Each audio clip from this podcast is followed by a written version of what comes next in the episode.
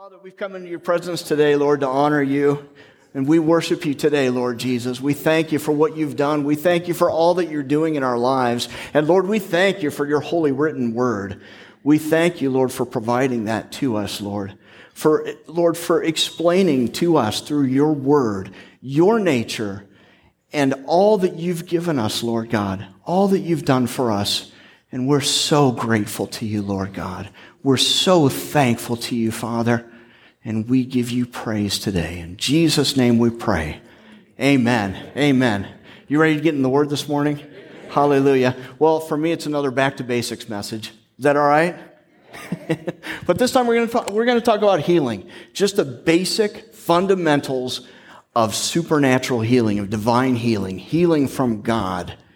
Because God has the ability to provide that healing for our bodies, and our and, and our souls too right? Our, our our our our mind our will our emotions. Now if we're saved our spirit is saved. Our spirit is perfect. There's no need to heal our spirit.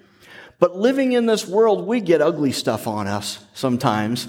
And so there's times that we need healing for our bodies. There's times that we need healing for our mind our will and emotions too especially our emotions sometimes.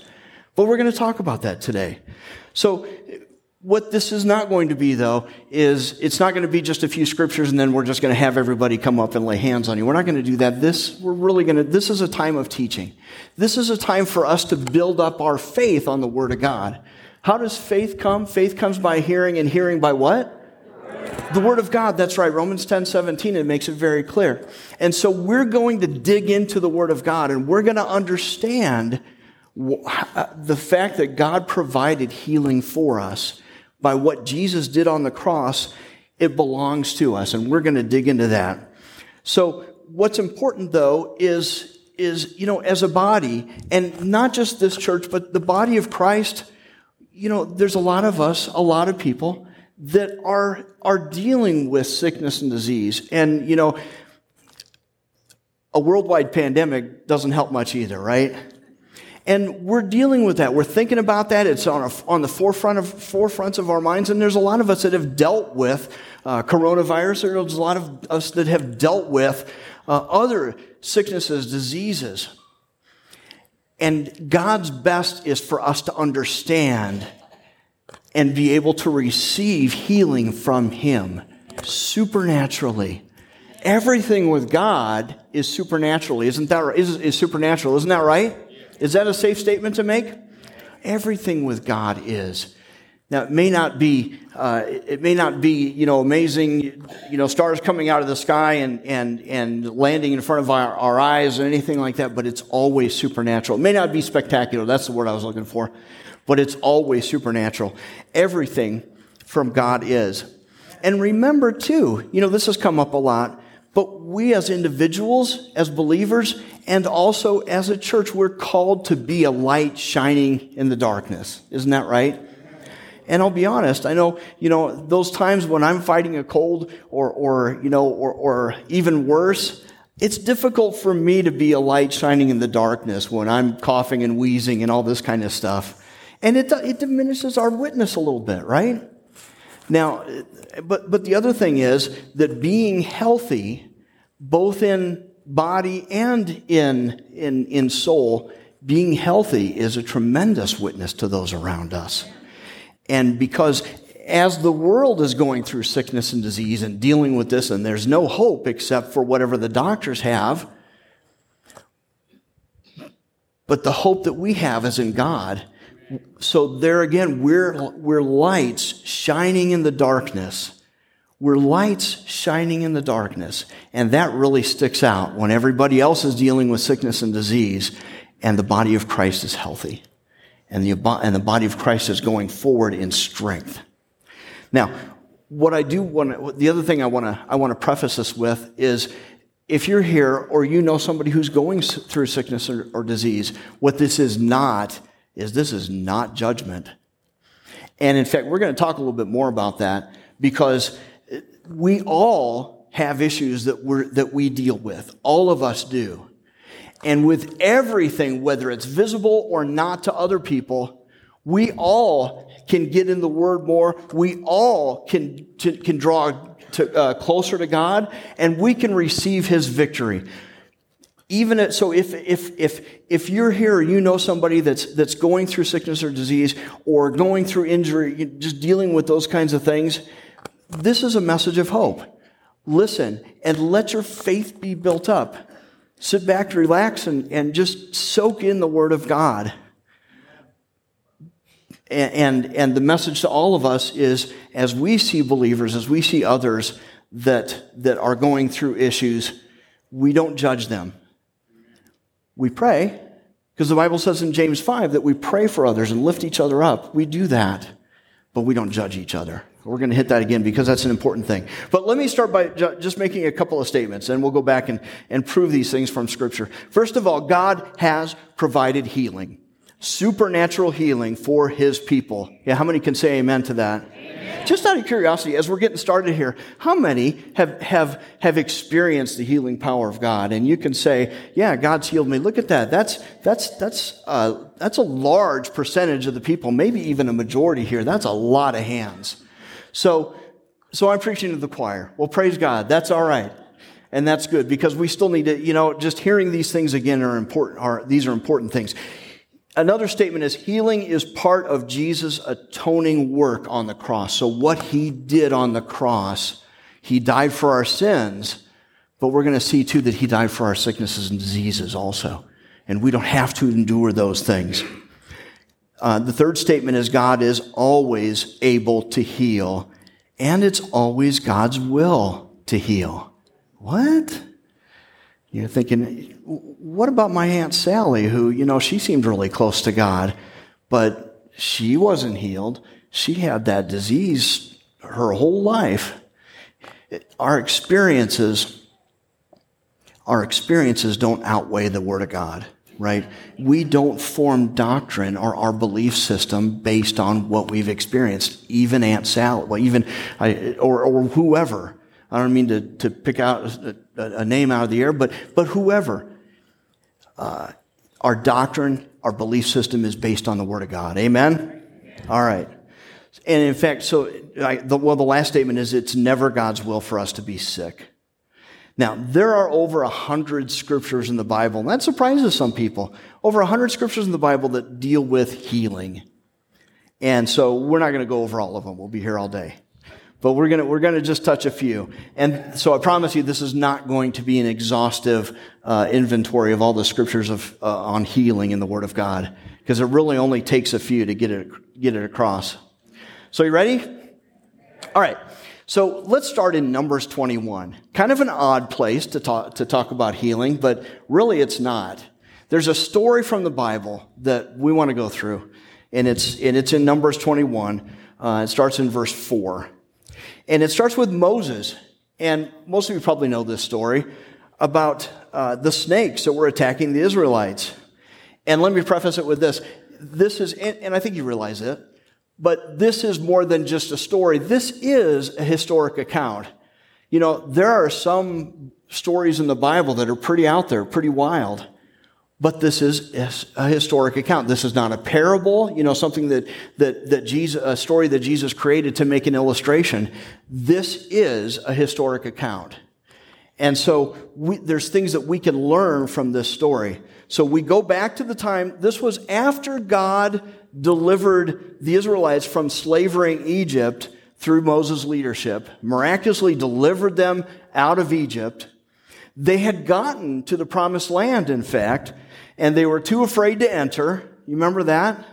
They were too afraid to enter, so the whole nation of Israel at this point was wandering in the wilderness. Now, God gave them specific places to go, and He spent for 40 years. And He spent that 40 years teaching them and instructing them, giving them supernatural victories over enemies. In fact, right before this passage, uh, the Israelites had, a, had, had just an amazing victory over the Canaanites, a military victory that was absolutely attributed to God. But this was the time when they were essentially wandering in the wilderness, just being trained by God for 40 years. So with that in mind, let me go ahead and read the passage. And I'm going to read it out of the Amplified uh, Bible in this case. It, I, I, think it brings it out very clearly. Uh, not the Amplified Classic, but the new Amplified, the 2015 Amplified. And it says, in verse 4 Then they set out from Mount Hor by the way of the branch of the Red Sea called the Gulf of Aqaba to go around the land of Edom. And the people became impatient because of the challenges of the journey.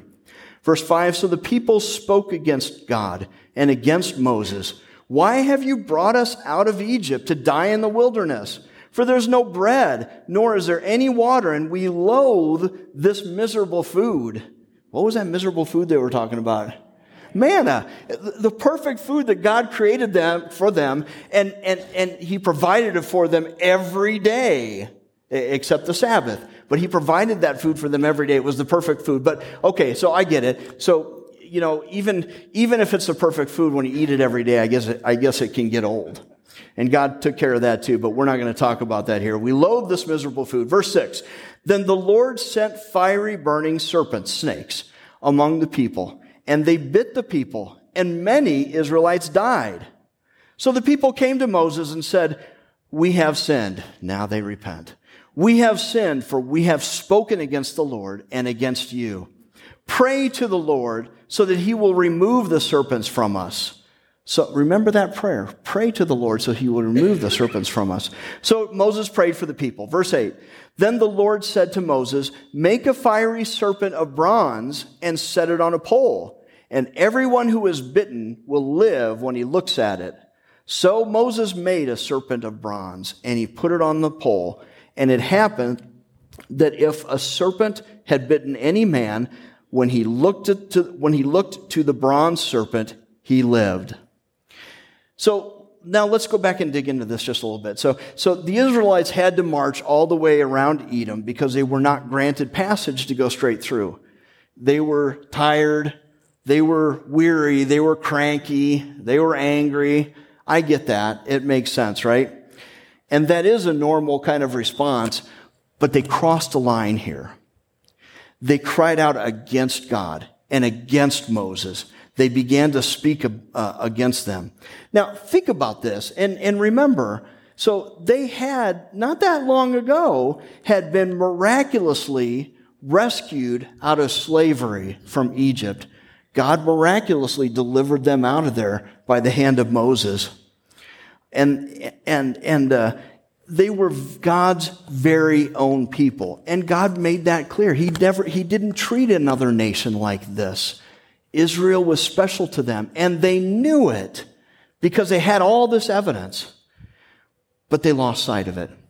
And this wasn't the first time, and it wasn't the last time, was it? They lost sight of this several times. Uh, and in fact, in this case, like I said, they had that amazing military victory against the Canaanites before that. But, you know, this is kind of a classic example of not being able to see the forest for the trees. You know what that means? It's like you have this amazing big forest in front of you and it's, and it's huge, but when you're in the midst of it, it's hard to remember that because you're just looking at, you know, you've got all these trees, they're, they're, they're around you and you're not seeing anything. And as Christians, we've got to remember that too. We have all the promises of God. We have His holy written word. We have the ability to worship Him and draw near to Him and have Him answer, answer our problems, take care of us. He is our source. But you know, when we're in the midst of life, just dealing with everyday issues, sometimes we lose sight of that. We got to remember that. So in this case, the Israelites, uh, had lost their faith. They refused to, tr- to, to trust God. Now, the interesting thing here, too, is if you look at, you don't have to turn there, but Deuteronomy 8, 8.15 says that God had, had led them through wilderness land in the past where there were poisonous snakes, and God had preserved them that time. Now, but this time, this time, the snakes were able to attack them. They were able to bite them and hurt them. But wait, so why didn't God protect them? You know, we talk about Psalm 91 here a lot, God's protection. So why didn't God protect them at this time? Even though, okay, so Psalm 91 was written way later than what we're talking about in the book of Numbers, but still, it's a principle of God. In fact, let's read, in fact, if we look at Psalm 91 verse 13, it says, you shall tread upon the lion and the cobra, the young lion and the serpent, you shall trample underfoot. But understand, there's a condition for that. Go back to uh, Psalm 91, verses 9 and 10. It says, Because you have made the Lord, who is my refuge, even the Most High, your dwelling place. No, because of that, no evil shall befall you, nor shall any plague come near your dwelling. So they had lost their faith in God. They were complaining. They were speaking against God. And so they left those promises behind. And at that point, they were on their own. And honestly, uh, honestly, that was a pretty stupid thing to say, wasn't it? So the people had been saying stupid things, showing that they weren't trusting God, not making God their refuge, right? And so they walked out of God's will. They walked away from his promises. Now, the snakes attacking them, that was an eye opener to them, right? And it led them back to repenting. And so then everything, everything changed from that point. They went to Moses and asked him to pray. And then God showed Moses what to do. He said, God said to construct this, this bronze snake and, in, and that word that's translated bronze could also be translated copper. And in fact, there are copper mines around that area. So it's one or the other. But to, con- to construct this bronze snake and put it on a pole, this would make it clear to the people that the healing wasn't coming from Moses, and it certainly was not coming from anything natural, anything normal but it was come it was supernatural because what they because they were to look at this bronze snake on the pole and they would be healed. So it was coming directly from god. And of course of course there was a prophetic reason wasn't there for putting a replica of sickness and disease up on a pole and instructing the people to look at it for healing.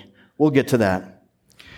In fact the old testament is full of of types and shadows of things to come. And this was a foreshadowing of jesus on the cross.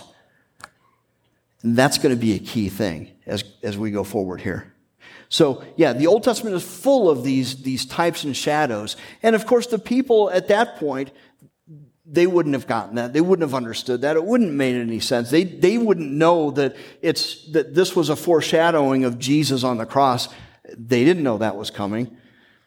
But now looking back on it, we understand and now when we look at the, at the, the story of the snake on the pole, it helps us to understand what Jesus did for us on that cross too.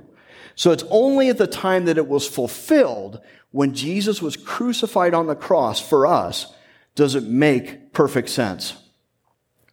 Now, thinking about that bronze snake on the pole, let's think for a minute what, what that bronze snake didn't do. So, number one, it did not eliminate the snakes, right? The snakes were still there. Now, the Israelites had asked Moses to pray that God would take away the snakes, that God would take away the snakes, and that's in verse 7. But that's not what happened. That's not how God answered that prayer. The source of the sickness was still there. The serpents, the snakes were still there with the power to bite and to kill. God wanted to show them that even though sickness had come upon them, that he would provide healing for them. Amen. So understand this now. God's law. So there was the, there was the law. If you think of it, there's the law of, of, well, the law of sickness and death. And he was showing them that there was a law from God which would become known as the law of life in Christ Jesus, right? Or the law of the spirit of life in Christ Jesus. And that overrode the law of sin and death. He was showing them that right there. So it didn't eliminate the law of sin and death. It overrode the law of sin and death and I'll probably hit this again, but the, the, the power of light, God's power, is always greater than the power of evil, right? And the power of darkness. You hear that a lot here, and it's true. I just talked to somebody yesterday who was involved in the occult, was involved in, in, uh, in crystals, tarot cards, all these kinds of things. And, and she had experienced even, even uh, the presence of, of evil spirits, of demons, and knew what they were like and, and, and sensed their power when they were near. She said that when she started coming to this church, the first time she sensed the Holy Spirit, and it was a stronger power than she had ever, ever sensed before. I thought that was fascinating. Yeah, praise God. I thought that was fascinating. You know, I've never, I, have I've, I've never sensed the, you know, the demon spirits. There's times when you just know that they're there. But that's encouraging. I mean, that's amazing to me that it's that obvious. Somebody who hadn't experienced the power of the Holy Spirit and then experienced it and was able to compare it to those demonic uh, spirit, spirits and see and experience and sense the power. Because the power of light always overrides the power of darkness. Can we say that, say that a minute? Say the power of light always overrides the power of darkness. Now, in our own lives, we are we, we continue to be the master of our lives. God never takes our free, even as believers, God never takes our free will away from us, right? And so we can we can deny the power of light, and then the power of sin and death is going to reign, but we don't have to. We can rely on the power of light. Draw from the power of light, from God's power. Draw on the power of the Holy Spirit and watch that just take us over and watch that overflow us too with His power and His love in everything that we do. And you know what? In an environment like that, sickness and disease, it can't even stay in our bodies. It just can't. All right. So, so in this case, though, uh, God didn't eliminate the snakes. He didn't eliminate them. And also, what the bronze snake didn't do is it, it didn't cause healing just by being in the midst or nearby that bronze snake. No, they had to take action, didn't they? They had to take action. The people had to look to that bronze snake. And when they would look to it, you see the parallel here with Jesus on the cross? When they would look to that bronze snake, then healing would come. Now, they didn't, they, they didn't, um, uh, they knew that the healing didn't come from the bronze snake. They understood that the healing was coming from God. But, but out of obedience to what he said, they would look at the bronze snake, look to the bronze snake, and receive their healing. Is that right? Is that how it worked? That's exactly it. That's exactly it. Now, today, we, there's an expectation in, in receiving healing. God expects us to be very purposeful and, uh, and actively receive his healing. Now, there's a difference though between actively receiving something from God and working. Just like in the Old Testament here, God did the healing, right? Moses didn't do the healing. The people didn't heal themselves. They obeyed what God said to do, and healing came. they received their healing. It's the same thing in the New Testament. It's the same, it's the same thing now. We, we, we don't work for our healing. We don't earn our healing because Jesus already did the work for us. The work that we do, if you can call it work, is to believe and to receive it and to speak it out too. Uh, John 6 29, I, I go back to this verse periodically. It says, Jesus answered and said to them, This is the work of God, that you believe in him whom he sent. And that's Jesus, right? So we believe in him. We believe in Jesus. That's what he asks us to do. It sounds like a simple thing, and really it is. But oftentimes, though, still, in receiving anything from God, we've got to get our minds out of the way. Because our minds want to focus on the natural. Our minds want to focus on the physical reality, the physical realm. Our minds don't want to focus on spiritual because it's not something that we can comprehend. It's not something that we can just see with our sense, with our five senses. But the spirit realm is more real than the physical realm, isn't that right? So uh, so God expects us to, to believe, to take His word and to believe it and to receive it, to speak that out. You know, we talked about, about the, the people saying, you know, we're going to die in the wilderness. You brought us out here, Moses. Again, you brought us out here to die in the wilderness. Can I just say and, and challenge us a little bit, and me too? Let's not say stupid things. Can we agree on that? Let's not say stupid things. Uh, we, have had a family member before that said, you know, I, I just, I, I, um, I, I know, you know, there's pain in my leg. I know that's going to be cancer. I just, you know, I know that's going to be cancer and there's just nothing I can do about it. A believer. That's a stupid thing. Or, or, or something like, you know, oh, I, I feel that little twinge in my, in, in, in uh, you know, in the back of my throat. I got a cold coming on or I got the flu coming on and it's going to be with me all winter long. That's a stupid thing. We got to quit saying stupid things. You know, there really is power. There's creative power that, uh, uh, that's, that's attached to the words that come out of our mouths. And that's really not really what my sermon is about today, but, but, but it's an important thing. We got, in the body of Christ, we got to quit saying stupid things. Fair enough?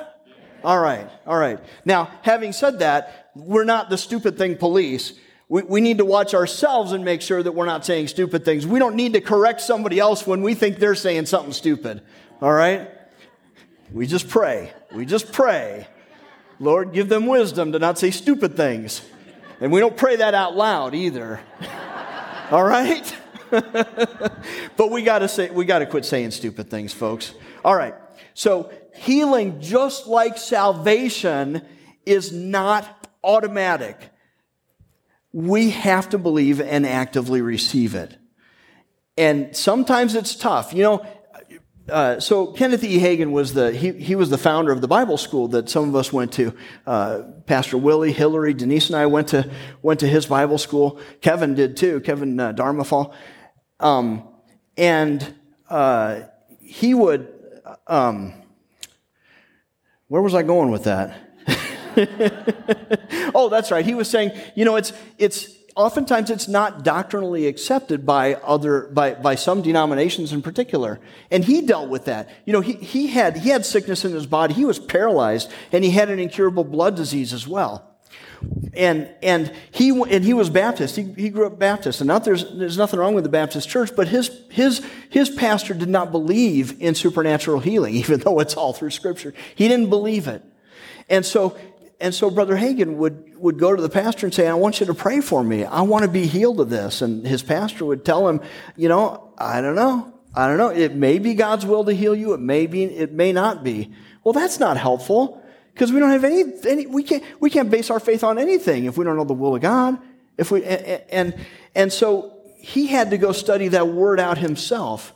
Now, it's easier, I think, for people to have faith in salvation because it's all completely inward. And, and our minds can stay out of the way a little bit easier for that, I think. But when we're talking about physical healing or emotional healing, then that's something that's tangible and we can sense those things with our five senses. And so looking at something spiritual to affect the natural is very difficult sometimes to get our heads, or, our heads around and our minds around. And so there we've got to go back to the Word of God and we have to believe it. We have to believe it. And always going back to the fact that the power of light always overrides the power of darkness when we allow it to in our lives. All right, so, so believe it and speak it out. So let me ask you a question then. Could the Israelites, we've talked about what the, what the snake did, right? It healed the people when they looked to it. It healed the people of their diseases. Uh, and, and what it didn't do, it didn't eliminate the snakes. Let me ask you this though. Um, could the Israelites have looked to the bronze snake even if they hadn't been bitten? Uh, in order to have immunity from the snake bites? I'll be honest with you, I don't know. The Bible doesn't make it clear. It doesn't specifically say. Knowing that, now, knowing the real intent behind it was to receive healing by trusting in the solution that God put in place, by obeying God's word, what to do. and, and putting trust in God and receiving healing from Him, it may very well have prov- provided immunity because it's the same thing. Looking to that snake, uh, knowing that it's God's power, maybe it did provide immunity. But I don't know. The, the Word of God isn't clear. Maybe some of you have, have more insight on that. But if there's any question, though, that that snake up on the pole was a type of Jesus on the cross, Jesus himself made it very clear in John, 3, John chapter 3. John chapter 3, verse 14, it says, And as Moses lifted up the serpent in the wilderness, even so must the Son of Man be lifted up. Now, the Israelites, his, his disciples, or the, the Jews, his disciples, they knew that story. They had heard that story all the time when they were growing up, right? They understood that story. They didn't understand the symbolism, of course, but they knew the story of the miraculous uh, bronze serpent on the, on the, on the pole and the, and the people were healed of snake bites. They knew that story. But Jesus was ta- taking that story that they knew so well and he was tying it to himself. What did it say? As, as Moses lifted up the serpent in the wilderness, even so must the Son of Man be lifted up, that whoever believes in him should not perish but have eternal life. And while we're here, let's go ahead and read, read verse 16 too. For God so loved the world that he gave his only begotten Son, that whoever believes in him should not perish but have everlasting life. Hallelujah. So the bronze serpent, though, the bronze serpent was specifically tied to healing, was it not? It was. It was specifically tied to healing. And so, and Jesus declared that he would be lifted up as had been the bronze snake. And again, the disciples were very familiar with this part of their history they wouldn't have understood yet what that meant that Jesus was going to be lifted up because it hadn't happened yet. But he made it very clear. So he was telling his disciples, listen very carefully, Jesus was telling his disciples very clearly that healing would come through his crucifixion. Does that make sense? Amen. That healing would come through his crucifixion. It's very clear. So now fast forward to today uh, or, or the New Testament. God has provided many, many ways to receive healing. Healing is important to God. God wants us to be well. God wants our soul well. God wants our body well.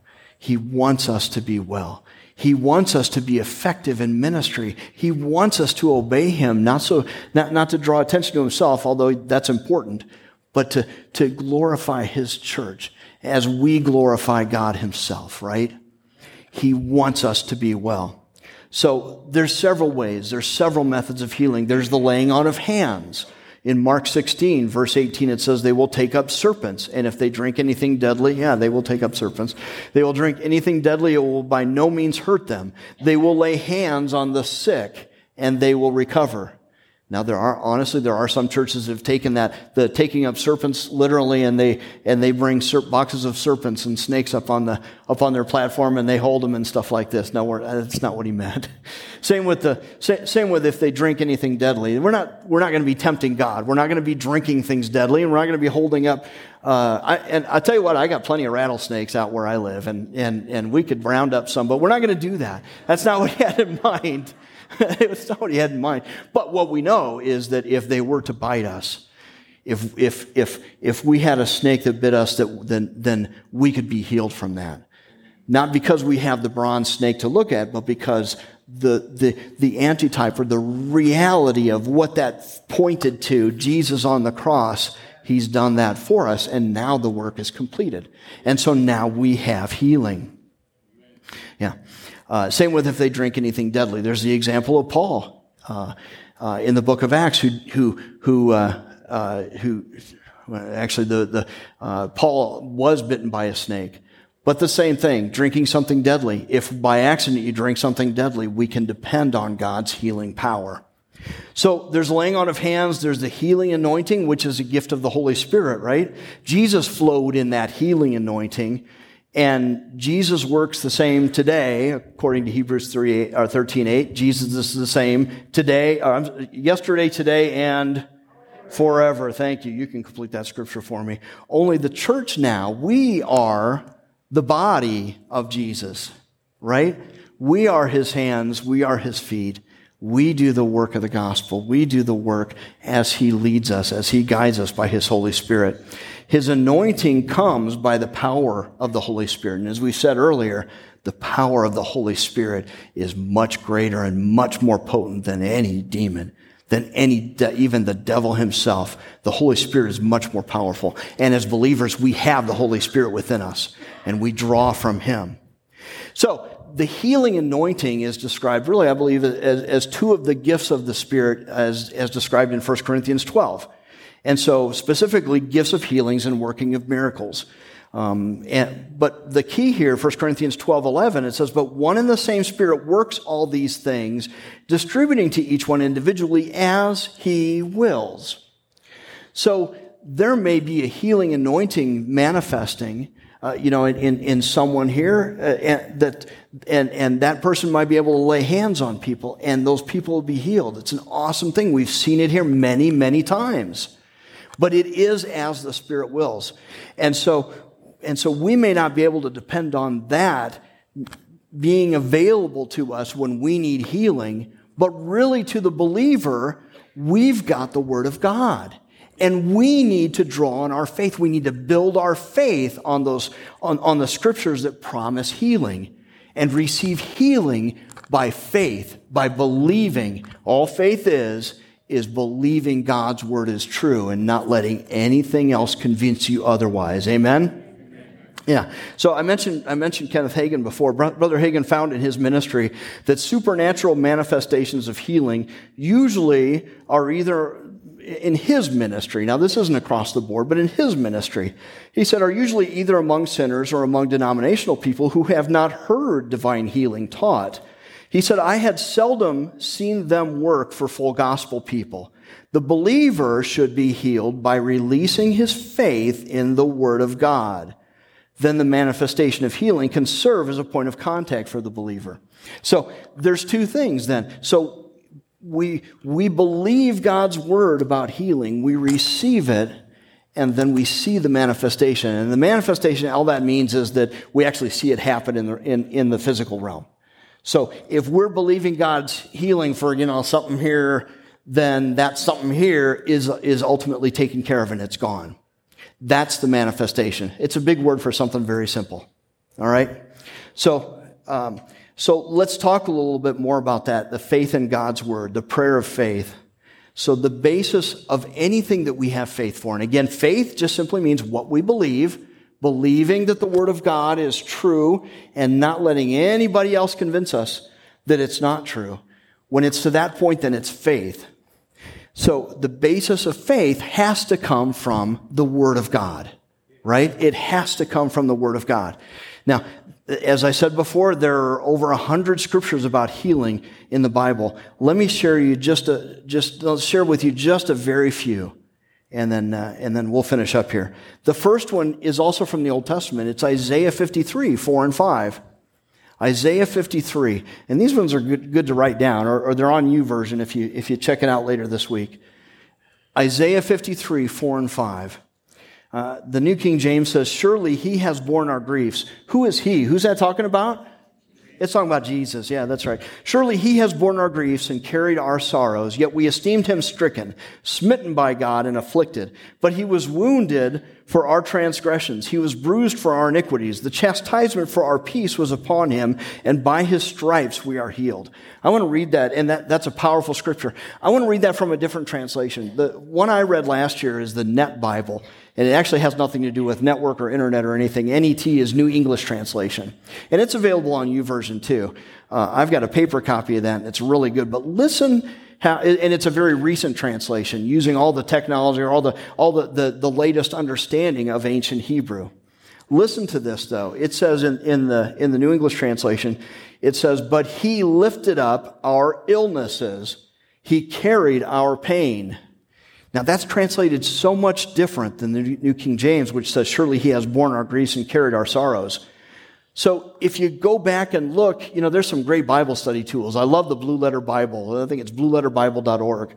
But you can actually go look at, uh, you know, click on words in the Bible and see what their original words, what the translation is, and what they were translated from. And it turns out he lifted up our illnesses and carried our pain is a more direct translation. It's a more precise translation than what we have in the New King James or even the authorized King James. So he lifted up, there's that image, by the way. What was it? What else was lifted up? The, that bronze serpent was lifted up on that pole. Jesus was lifted up for our illnesses. He carried our pain. And it goes on, even though we thought he was being punished, attacked by God, and afflicted for something he had done. He was wounded because of our rebellious deeds, crushed because of our sins. He endured punishment that made us well. Because of his wounds, we have been healed. Amen. So some of that was, one, part of that from verse four was then, was then, uh, referred to or quoted in Matthew 8, 17 let me read Matthew 8, 16 and 17. And, and just for context, this was right after Jesus healed Peter's mother-in-law. And Peter's mother-in-law was healed immediately and in fact began serving them. When word got out about that though, they brought a lot of people to Jesus. So it says in verse 16, that evening, many demon possessed people were brought to Jesus. He cast out the evil spirits with a simple command and he healed some of those who were sick. Is that what it says? He healed all. He healed all the sick. When you study out the miracles of Jesus, when you study out the ministry of Jesus, the only thing that kept Jesus from healing people was when they refused to receive it from him, when they refused to believe him. That's the only thing that kept, that kept Jesus from healing. Did Jesus turn down anyone from healing? Never, ever, ever. Would he turn down somebody from healing today? Never. No. He, he did that work on the cross. He went through that awful, that awful, awful experience on the cross for us. So in, in glorifying him and praising him, we want to receive all that he did for us. And that includes, that includes healing. All right. So, uh, yeah, that evening, many demon possessed people were brought to Jesus. He cast out the evil spirits with a simple command and he healed all the sick. This fulfilled the word of the Lord through the prophet Isaiah, who said, and here it is, He took our, inf- our sicknesses and removed our diseases. That's the New Living Translation. He himself took our infirmities and bore our sicknesses from the New King James. That's right. So that's a direct quote from Isaiah 53. Here's the other one. So we've got Isaiah 53, 4 and 5. We've got Matthew 8, 17. And we've got 1 Peter 2, 24. Here it is. I'm going to read it from the New King James first. It says, Who himself bore our sins in his own body on the tree. What kind of, what, what, what tree is that referring to? The cross, yeah. Uh huh. Yep. Uh, who himself bore our sins in his own body on the tree that we having died to sin, to sins might live for righteousness. And here it is, by whose stripes you were healed, or, or his wounds, by his wounds you're healed. Let's read that same thing from the Amplified also.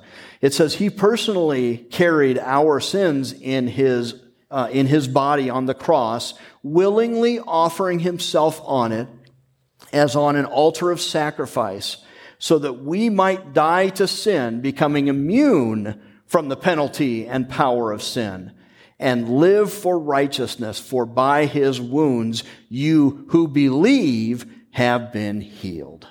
Amen. And there you have it. That's it. So when we believe, when we have the courage to believe that God's word is true, then we have the effects of it. And we can pray that over ourselves then and receive God's healing power. And that's in Mark 11, 24. I want to read that too. It says, For this, reason, and I'm going to read it from the Amplified translation. For this reason I am telling you, whatever thing you ask for in prayer, in accordance with God's will, we do need to know that it's in accordance with God's will. And if it's in God's word, it's God's will. Uh, in accordance with God's will, believe with confident trust that you have received them and they will be given to you. So what that's saying, that last part there. So believe with confident trust, not that you might receive it if God so desires.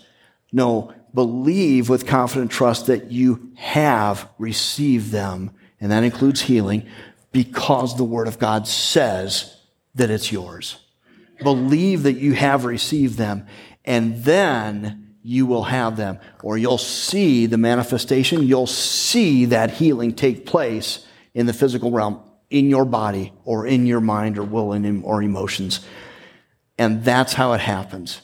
We don't receive healing from God by experiencing it first.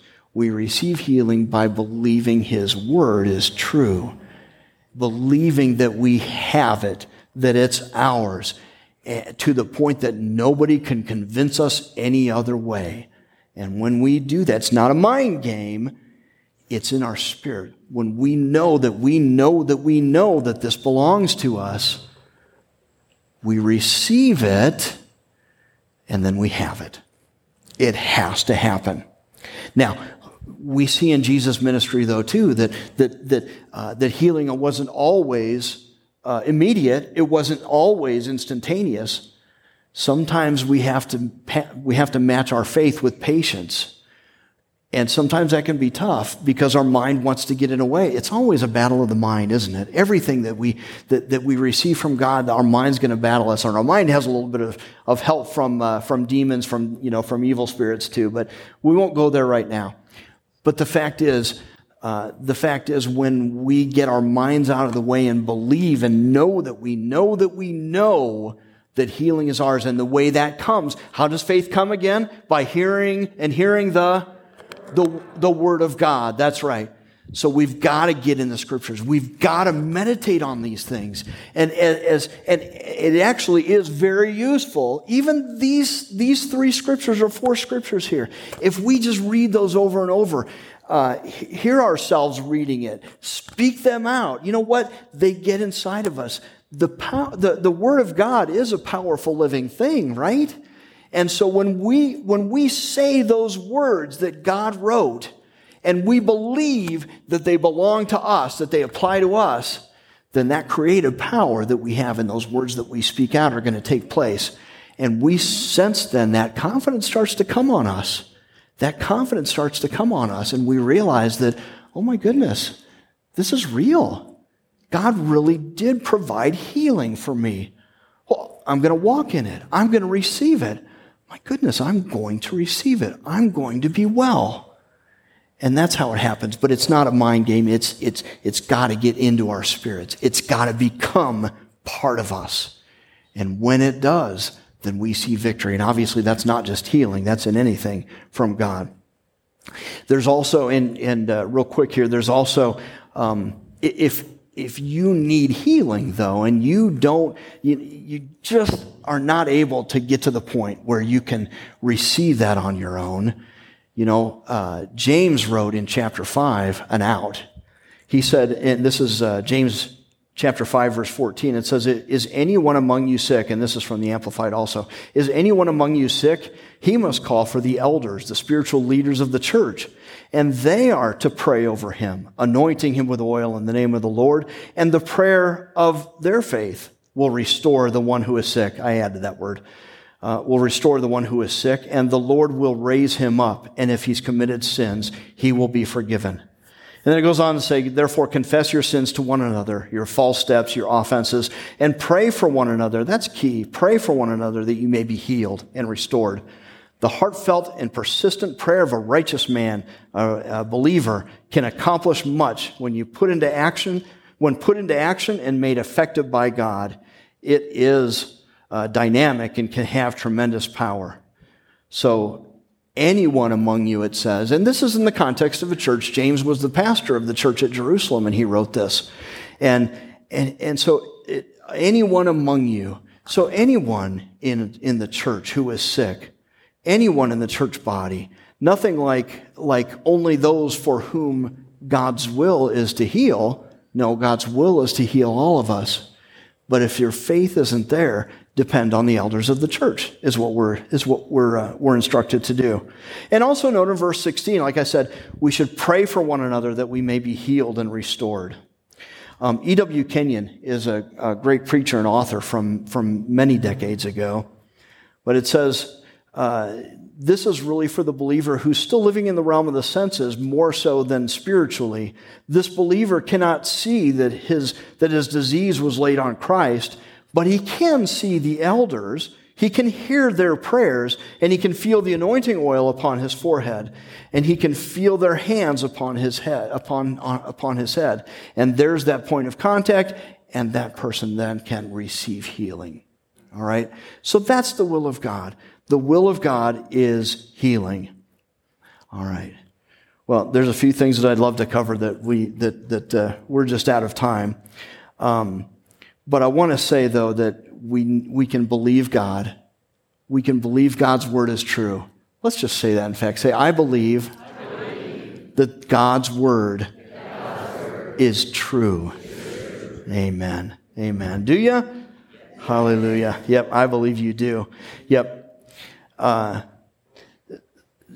and again, let me just stress one more time this is not for us to go looking for people who are coughing and wheezing and things like that and say, you just need to have faith.